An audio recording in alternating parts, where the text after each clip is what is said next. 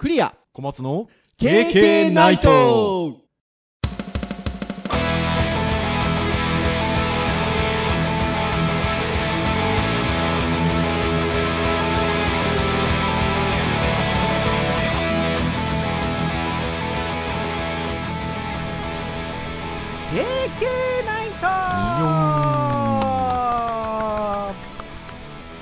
ということで第291回の配信でございます。お届けをいたしますのはクリアとはい小松です。どうぞよろしくお願いいたします。はいよろしくお願いしま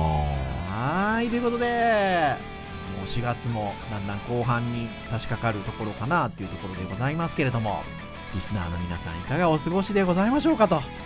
いうことでございますよ。前回パックマンいやー SNS でシェアしてもいいねが結構つきましたよ。ああいやまあ世代的にやっぱりまあまああるにしても そこそこ引きはいいんです。ね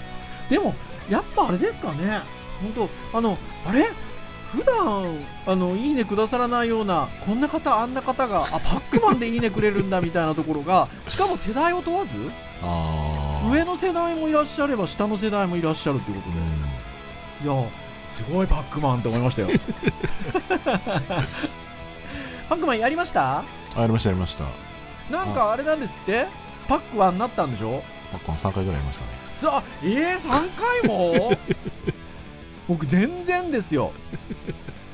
何なんでしょうね。やっぱそのもともと小学校ぐらいの時にそのハマってやってた時ってあのパックマンってやっぱあの型があるので。そうですね。なんていうんですか？こう進んでああ進んでみたいな、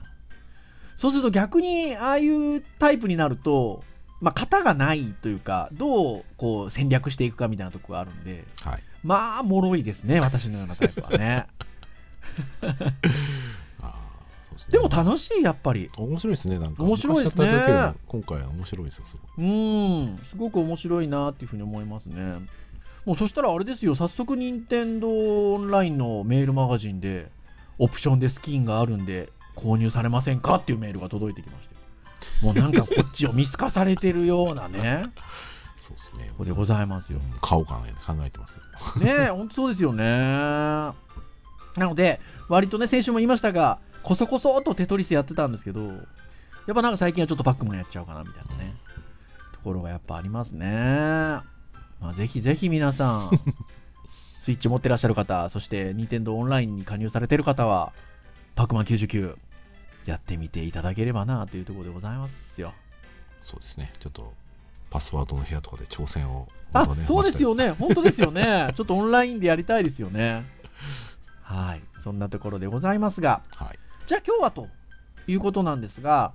先週ね、本当は教育会だったんですよね。ああまあ、そこを、うん、パックマンのちょっと話題があるんでっていうので、面白おかしく話しましたので、またスライドするわけにはいかないんでね、今日はちょっと教育的なテーマのものをお話ししていこうかなっていうふうに思うんですけど、はいまあ、この4月のこの時期なんで、まあ、新年度始まりましたよねっていうところでしょうかね。ああ授業始めましたねはーい。そんなことが今日ちょっとお話しできればなというふうに思うんですけど、はい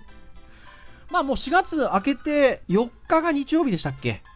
えっと、その日に入学式だったんですよね。デジタルハリウッド大学。はいはいうんなので、えっと、デジタルハリウッド大学は、あの、まあそもそものデジタルハリウッドっていう専門スクールだったりとか、えっと、オンラインスクールだったりとか、えーまあ大学大学院、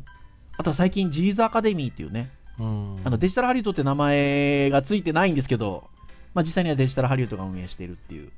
あのデベロッパー系のスクールがございますが、ジーズアカデミーなど、まあ、様々ございます。あとは、えっと、デジタルハリウッドの動画教材等々を、えー活用してくださっている全国のあの教育機関様もいらっしゃるので、まあ、そういう形で、まあ、デジタルハリウッドのカリキュラムに携わっている、えっと、教育現場からの1年間の優秀作品、最優秀作品を決めるっていうアワードがあるんですよね。ああはいそうですねデジタルフロンティアっていう、うんあるんですけど、1年に1回。それを、えっと、入学式と今もう一緒にこの何年間はやっているので、まあ、その4月4日にそれが行われたというところで、今年のグランプリは、あの、インの方の、アズカルコちゃんっていう、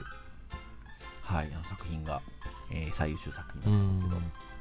ここね、何年かはね、学部がちょっとね、ああそうですね。取ってたのでね、うん今年はいいんだったんですけど、まあそこからスタートして、なので、もうその次の週の月曜日から授業スタートということで、うんでございますので、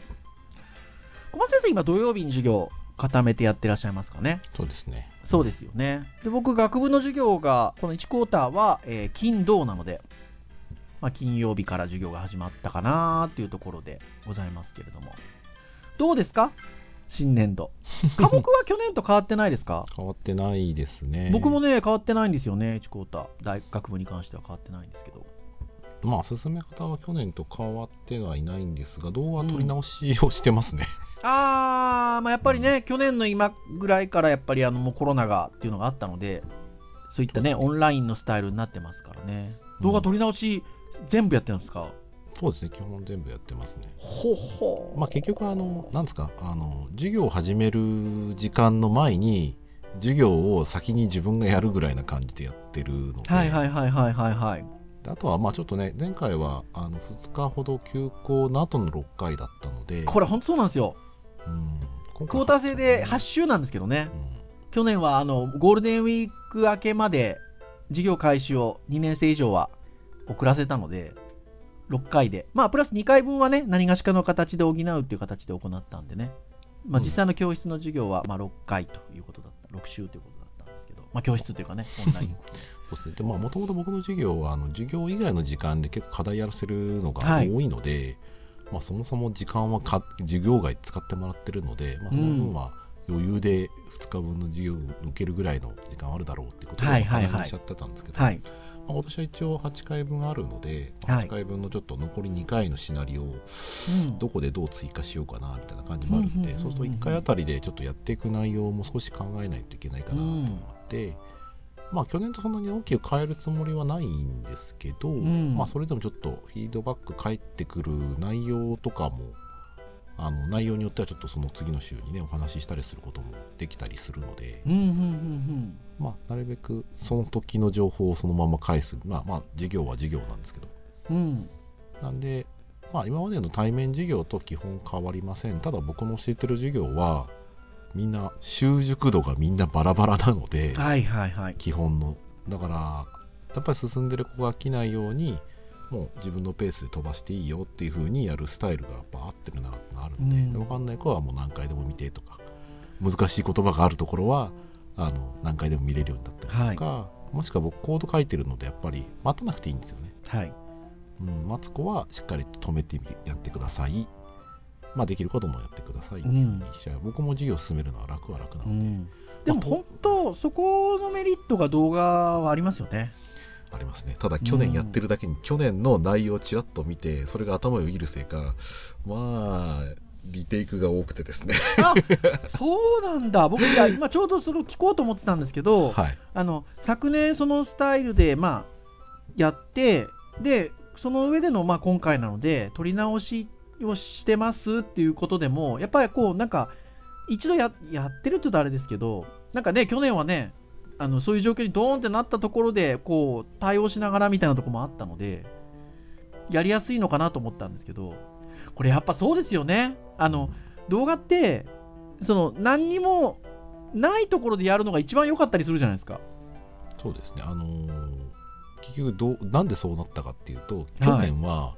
ゼロベースだったので、まあ、うん授業授業の、ね、形はあるにしても、うん。ゼロベースでやるためにじゃあ最初の時間にこれを話して次の時間にこれ話してその時間にこれ話してっていう組み立てが全体のがあって、はい。であと一個一個に対するシナリオを考えてじゃあこの構成でやるからこの順番でこれやってってまず考えてシナリオを作って、動画始めるから話す内容もある程度もうその、なんだろうな要点だけ押さえてるだけにしても割と全部話してるんですよはい。ただ見返してみると,、えー、とこの話をパワポはあるんだけどそこの中で話す内容の構成って当時の動画見直してみたらあやべこれも喋ってんだ俺みたいなの がちょいちょいやってだそれを見てやってると結局そのこれは漏らさない方がいいよなっていうふうに考えちゃうと下手にねあの、うん。構成ができてるものを自分でリライトしようとするとなんかねあのぎこちなくなっちゃう。はいはいはいはいはい。なんでまああんまりそこにねとらとらわれないようにはしようとは思うんですけどなんかでも前回の自分の動画に負けるのもなんだしなっていうのもあって。ああはいはいはいはいはいはい。なるべくあの少しでもブラッシュアップできるところはしようっていうスライドを少しだけ変えたりとかはするようにはしてるんですけどまあまあ時間の制約もあるので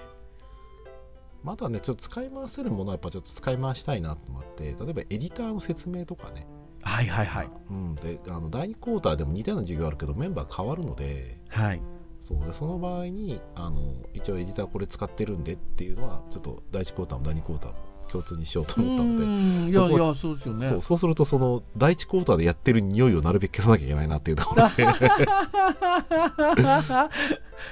とかね、まあ、そういうのをちょっとリテイクを何回かやってしまってなんだよ、うん。この説明俺15分ぐらい取れると思ったらなんか1時間ぐらい勝ちたい。っていうのがありましたね。まあ他ではね、まあ、普通にいつも授業やってるのと変わらない感じでまあ多少はまあまああのあんあ大丈夫ですねみたいな。カットする時間もないのでそのままやっちゃってますけど、まあでもその辺はねなんか別に編集しなくてもライブ感が出るからいいかなって気はしますよねああそうですかそうですか。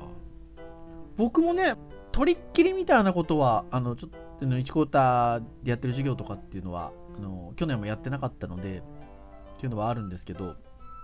まあ、やっぱりさっき小松先生おっしゃったのと一緒で単純にあの昨年は6週になっちゃったのでで僕その時にその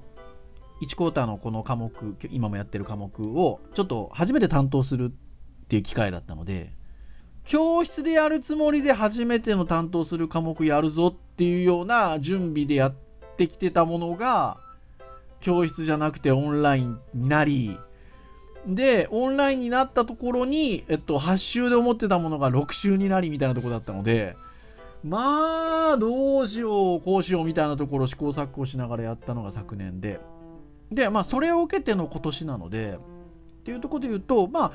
昨年に比べるとあのなんとなくあの見通しも立ってる感じがあるのとあのなんか学生の反応だったりとかっていうのもあのなんとなくわそのその科目の内容に対しての反応っていうのはなんとなく分かったのであのだいぶそういう意味では昨年よりはやりやすいんですけどとはいえやっぱり6週を8週やれるのでまあ短くなるよりはねそれでもうん。長くなる方がやりやすいんですけどっていうのもあるのでまあそこをちょっとうまくせっかく2週分あのしっかり授業として使えるのでうまくやれたらいいなぁなんて思いながらちょっとスタートした感じですけどね。でもね最初の授業だったんで最初にお互いに自己紹介し合ったりとかみたいなこともしたんですよ。で僕のその1クォーターの授業が3年生以上が取れる科目なのでうん。まあ学校学校生活には基本的にはもう慣れてるような皆さんが 受けてるっていうところで、まあ、ただあのせっかくなんで8週間とはいえあの同じ授業で共にする同士なので、まあ、オンラインってこともあるのであの自己紹介ちょっとし合ったりとかへあこんな感じなのなんてやり取りしながら授業始めたんですけど最初にコロナ1年だけどどうってぶっちゃけどうってあのもう意外と合ってます。でもやっぱ辛いな。でも何でもいいんでなんか感想くださいって一言その入れてたんですけど。はい。やっぱきついはきついみたいですね。うーん。まあそうでしょうね。特に春先で新しいまた学年に入ってっていうことなのでなんかね外はお花も綺麗に咲いてるしなのにね やっぱなんか外出るのも気にしないといけないしっていうので大学行きたいななんつってましたよ。うん。あ健全ですねそれは。いや本当そうですよね。だからまあそういう思いで受けてるんだなーっていうことも思いつつなんか楽しい授業しないとなーなんて身が引き締まった次第でございますよ。まあいいことですねそれは。はい、そして土曜日が、えっと、午後があの私と小松先生あの一緒にやっているゼミがはい。こちらもスタートしたということでいよいよゼミ4年生ゼミ始まりましたね。そうですね。で今回は、まあ、ある意味なんですかねさ2人でやり始めて初の試みというか、まあ、春休み中に考えてこいって、それからそれを発表しろみたいなね。あそうそう卒 卒業制作の案を考えてきて発表しなさいっていうのをしょっぱなねやってというところでしたけど。そうですね。で去年もねやっぱそこはちょっとコロナ関係もあってやっぱスタートだいぶ遅れたのもあったし、うん。やっぱり出してみたら出してみたらでやっぱり悩むステップのところはうん。まあ、やっぱ早い段階でできるので、うん。うんどういうふうに考えたらいいかっていうのはもう大体危機感持ってる子は半分ぐらいはね多分あの3月ぐらいにこう相談したりとかそう相談とか来ましたもんね。うあとあの衝撃だったのがねんねあれは。授業の前に ゼミ生同士で集まれる人は集まって話しようぜって言って話したっていう。これはなかったですよ今まで。ね、僕ら強制できる話ではないのでそう。なあれですけど。いやそれはねあのすごくありがたいというかあの、うん。学生同士が疑問点持ってでしかも先生じゃなくて学生同士の視点でねうん。どう？これってこうなんだけどへえそうなんだ。こうこれこうこっち考えてこんなん書いて考えてるよとお互いがやっぱね、進捗状況だったり分かんないことだったりとか共有するのもね非常にいいことなので、うん。素晴らしいなと思いいましたや素晴らいしいですよね、まあ、そして、えっとまあ、ゼミはいいわゆる本学の一コマっていう時間でやっていくので90分なんですよね。ああそうですね。はい。はい。で今年の、えっと、4年生のゼミ生9名いますのではい。ちょっとあの、えっと、2人あのグループ制作でいこうかなっていう子がいるので、まあ、発表自体は8作作8作品というか8なんていうんですか卒生案というかなんていうんでしょう、ん。はい。まあまあまあそう8はい企、まあ画ですかね、うんまずあがまあ8企企画というかね、まあ、そんな感じなんですけど。はい。まあね一つ一人10分例えば使ったとしてももうそれで90分になっちゃうんで。そうなんですよ。まあだから基本的にはまあ6分ぐらいで話してねって申し伝えはしておいて。でちょっと軽軽いちょっと感想なんかもあの言いつつフィードバックってほどのフィードバックはもうできないのではい。軽い感想ぐらいでどんどんどんどんって聞いていくような形だったんですけどまあ授業時間内には収まりましたねそういう形で進めたのでそうですね。バッファーも結構見てたので、あの割とちょっとあの時間使った場所もあったけど、まあまあまあ思ったよりかは。うんなので。うん、授業の終わりの時間に少し時間取れたので、まあ、卒生に向けてのちょっと話なんかもちょっとできたんでね、はい。うん、っていうところですよ。ただせっかくその企画だったりの発表してくださってるので学生が。フィードバックはせなあかんじゃないですか。うんとはいえ。そうなん。でどうすんだって話でその後にやりましたね僕らね。うんそうですね。動画撮りましたね。動画を撮るっていう。で動画で全部作品フィードバックして、えっと、それを、えーまあ見れるタイミングで見てねっていう形で結局だからフィードバックが90分ぐらい撮りましたもんねそうですね。うんそうだからまあ授業の倍ぐらいの時間ですよね、まあ、発表を授業時間ぐらいでやってもらって授業時間ぐらいのフィードバックを返すっていうそうですね。だから、うん先生からするとゼミ2コマ分やりましたみたいな。そうそうそう 学生は1コマで終わって、あとはえっ、と先生のフィードバックを時間ある時に見るみたいな感じですね。まあでもね以前 KK フィ良質なフィードバックみたいな話をしましたけどはい。やっぱあれそれぐらいの時間をかけてフィードバックはした方がいいですね。まあ、かけた方がいいっていうのもあるしやっぱり一番この時期悩むのって学生の企画に対して学生の思いであったりとか、はい。分かんない部分だったりとかあこっちの思っていたのとちょっと違う方向に行ってるぞとかうん。あの、ね、で僕らの色に染めようって話ではないんだけど、ん。あのね、半年から1年近くやるところでやっぱりこう後悔ないように進めてもらうために、まあ、なるべくねその話し合いをしなきゃいけないんですよ。うん。ところがですよこれねまともにね1人当たりに面談をしていくと企画に関して真面目ますので5時間とか6時間話かかっちゃうんですよそうそうそうそうかかっちゃいますよね。なんでまあ一方的っちゃ一方的ではあるんですけど、まあ、とにかく僕らの観点を伝えるっていうところで1人ね10分ぐらいで、うん。えー、としかも僕とねクレア先生それぞれどうですかみたいな感じで、うん。動画的にもね僕見やすいと思うんですよ、いやそうですよね。一人喋りされてるよりかはなんかこうあなんか雑談先生してる中でき あの感想言ってくれてるみたいな感じはあると思うんで、だからそういうの時間効率はすごくいいと思うんですよ、うん。それを見て新たにフィードバック欲しい子は、ね、チャットでするだろうし、ね、改めて時間取ってくださいって子は、うん。まあ、直接アポ取るだろうし、はい。うん、やっぱり、ね、授業の中で必ず完結しちゃうとその後ね学生が今までやっぱりねその後のやっぱりアクションがうん。止まっちゃってた感じがすごいしていて、やっぱね授業って僕ストレスかかる部分だと思うんですよ。はい。でそこがやっぱり解放され、まあ人によると思うんですけど解放されたらやっぱ他のところに頭行きやすいと思ううんですよね、ん。うんだけど今回に関してはフィードバックを後でフィードバックど何言ってくれてるんだろうって見たらやっぱそこで少しやっぱり考えが、はいはい。あの継続したりとかうんえどういうことだろうってもう一回こっちにフィードバックとしてうんなんか聞いてくれたりとか、っていうことが発生するなっていうのはある意味今回体験になりました、そうですよね。だから実際やっぱり僕にもそうですし、小松先生にもそうですし、ちょっと話聞いてくださいみたいなのがやっぱね、その後に来るので、うん。そういう意味で言うと、まあ今小松先生本当おっしゃった通りですね。なんかその授業の中だけで一回プチッと完結しないっていう点もいいところなのかもしれないですね。うんうんそうですねやっぱりきっかけがあるのはいいですねうん。うんっていうのは、まあ、ところですよね。なので、まあ、あの、いよいよそういう形で、まあ、通常の授業もスタートしましたよというところで、はい、進んでいくのかなっていうところなんですが、はいそして、えー今週に入って、まあ、もう一つちょっと、あの、始まっておりまして、えーそれが、新入生研修はいですよ。で、デジタルハリウッド大学の新入生研修といいますと、もともとは開学から割と長い期間、海外にいきなりドーンって行ってたんですよね。そうですね。言ってましたね。ねえ、はい、入学式ありましたよ。はい、じゃあ次の日から荷物をまとめてアメリカへゴーとか、うん。そんな感じですよ。そうですね。大体ね西海岸とかカナとか言ってましたね。はーい。という感じで行っていまして、っていうのがまあ名物だったんですけど、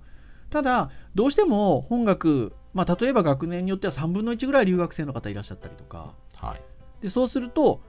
まあ、留学生の方たちはね、そもそも日本に留学しに来てますから、はい。まあ、そこからじゃあさらに海外へみたいなことになるとおかしな話で、なので、どうしてもやっぱりあの国内学生が中心だったりしてたんですよね、そうですね。その最初の。うん。うん。っていうところで言うと、まあ、新入生研修なんで、まあ、留学生も含め、日本人も含め、まあ、1年生、新入生全員が、まあ、一つのものに向かって研修を行うっていうことで言うと、ちょっと立て付けが難しい面もあったので、うんえー数年前ぐらいからは、国内研修に変わってたんですよね。そうですねあのいわゆる日本国内のどこかしかの地域に行ってでそこの地域が抱えている問題を新入生まあうちの学校あの200から300の新入生が1学年いるんですけど、えーそれだけの新入生が 何かの課題に向かってぐっとその研修期間内に1週間ぐらいの中でやってアウトプットを出すっていうのをやっていてこれでもよよかよかったですよねっていうかよかったっていうとなんかもうもうやってないみたいに聞こえますが あのいいですよね。うん、そうですね。特にね短い期間でやっぱ顔つき合わせてやっぱ授業ってなんだかんだね単位その授業単位でみんなじゃあねみたいな感じで分かれちゃうんですけど、ずーっとそのねあの研修のそのお題を渡されてそれに関してメンバーで話し合って最終的な成果物作るっていうところに進んでいくっていうのも非常に、あの考える思考もねできるしコミュニケーションも取れるし、うん。これからね4年間一緒にやっていけるメンバーがもしかしたらそこで見つかるかもしれないっていうところもあるのまあ非常にいい試みですね。思いますだしその扱うもの自体が実際その地域のそこにあるものなのではい。そこにある問題を解決していこうって言って若い子たちが頭をひねるわけでこれすごくいいことだなっていうふうにそういう経験を最初にしておくっていうのはいいなと思うんですけどこれが昨年ですよ。そういういい感じでやってたのにまあ新型コロナウイルス流行しましたのでまあやっぱりねみんなで集まって移動してって難しいのでまあ密になりやすいですからねそうですよね、だからやっぱり、もともとちゃんともう場所も決まってってや予定だったんですけど、中止になって、はいまあ、ただし、じゃあどうすんのということで、昨年やったのが、もうその300人からなる学生とスタッフ、教員で、オンラインで研修ですよ。あれこれはがね、あれ大変そうだったけどすごかったですねいやあれすごかったですね。もうしびれましたね。だから、ズームを使って、まあ、具体的なツールで言うと、もうズームを使って、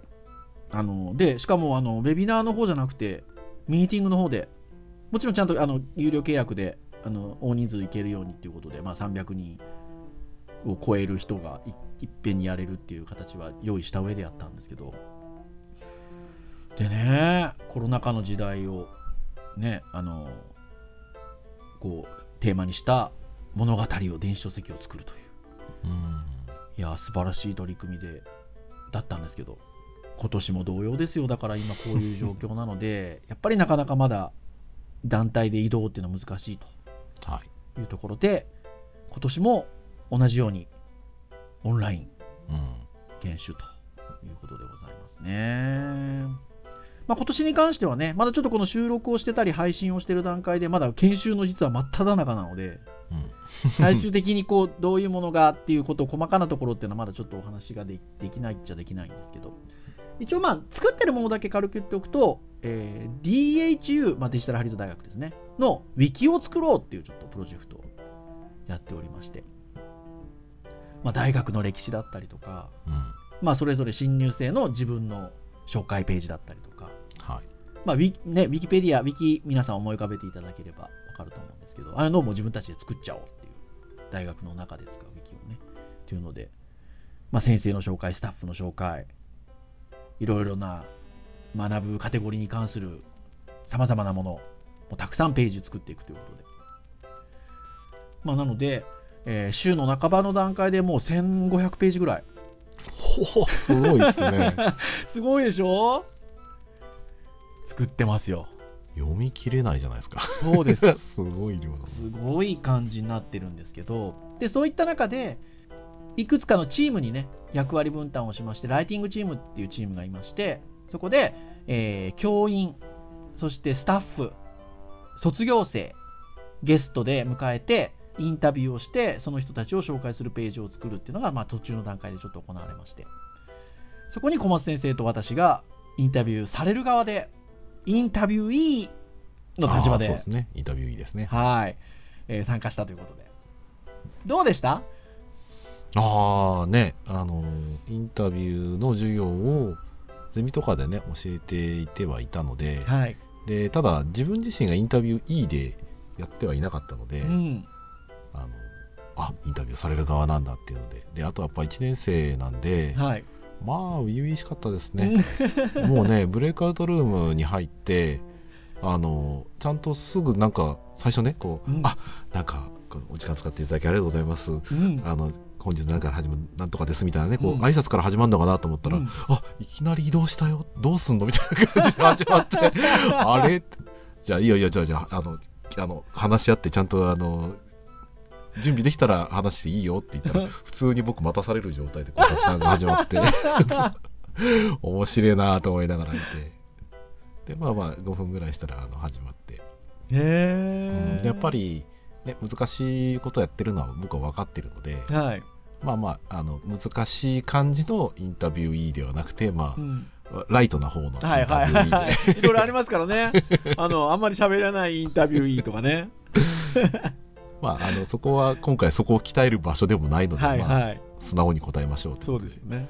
なるべく喋りすぎないようにはちょっと抑えましたけどああ、そこが小松先生と私の違いだ。もう私、ベラベラベラベラ喋っちゃって、もうね。まあそれでもあれ記録に残されてるのかってこともね書かれちゃってる 1時間ぐらいでもね、撮ってあったんですよね。そうですねで、大体1チーム5人から6人ということで。が、40チームあったんですよ。すごいですねすごいですよね。で、皆さん今ね、小松先生おっしゃってましたけど、それを、だからそれぞれのインタビューごとにブレイクアウトルームですよ。うん作って、じゃあインタビュースタートっていうことで入っていったので、40人インタビューする人がいるってことは、ブレイクアウトルームが40個ですよ。壮観ですね壮観ですよね。僕は部屋の中入ってる方でしたので、小松先生もそうでしょうけど、はいはいはい外でね、管理してたみなあのスタッフさんとかはね、メインルームにいたでしょうからね。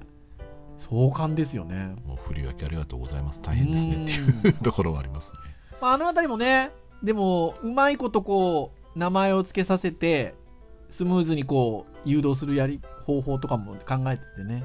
ああなるほどね、運用の仕方がすごい上手だなっていうふうに思って、はい、はい。あの手動でやるんですけど、あのスムーズにいくようなことをちょっとしてたんですよ。うん、なので。そうですね。確かにうんなんか名前のところとかこうしてくださいって書いてあったそう。なんどういう意味だろうなと思ったらあなるほどそういう感じでブレーカートルームねグレープ開けしやすいようになんですよ。うん。あの工夫次第で本当そういうのできるので、すごいいいなと思ったんですけど、やっぱね、スタッフさんね、回ってったんですって、はい、いろんなうん。部屋。もう全然違うんですって部屋によって。雰囲気から何から。そうでしょうね。ねえ。多分僕と小松先生とこの部屋はそれぞれ多分どっちかというと柔らかい方ですよね多分ね。多分めっちゃ柔らかかったと思うんですよ。砕けてたほどかなり。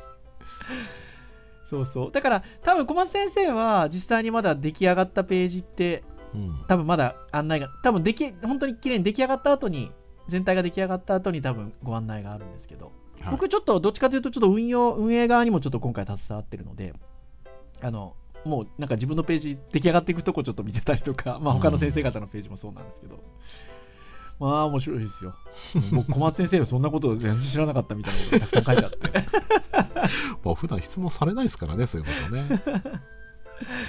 いや、でもすごくいいなっていうふうに思います。まあ、研修の中であれなんですよ。インタビューの日で言うと、えっと、インタビュー講座みたいなのが、元週刊誌の編集長の方が来てやってくださったりとか、えっと、まあ、その前の日には、あの、見出しの付け方とか面白い文章の書き方とか、そんなのもやったりとかかしてるので、非常にね、楽しいですよ。まあしかもそれ結構他でも応用切っていいですねうん。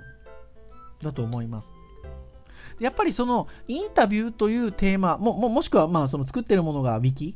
デジタルハリウッド大学の Wiki を作っているっていうそのアウトプットをする中でインプットの話だったりとかどうアウトプットをするかっていうのをまあテーマとしては Wiki を作るっていうテーマでお話をするんですけどそこで語られることっていうのはまあ全てのなんかクリエイティブだったり大学での学びにつながることなので、たまたまそれが今回、ウィキを作るってことだったり、インタビューをするってことだったりですけど、すべてにつながるので、あのすごくいい研修だなというふうに思いますね。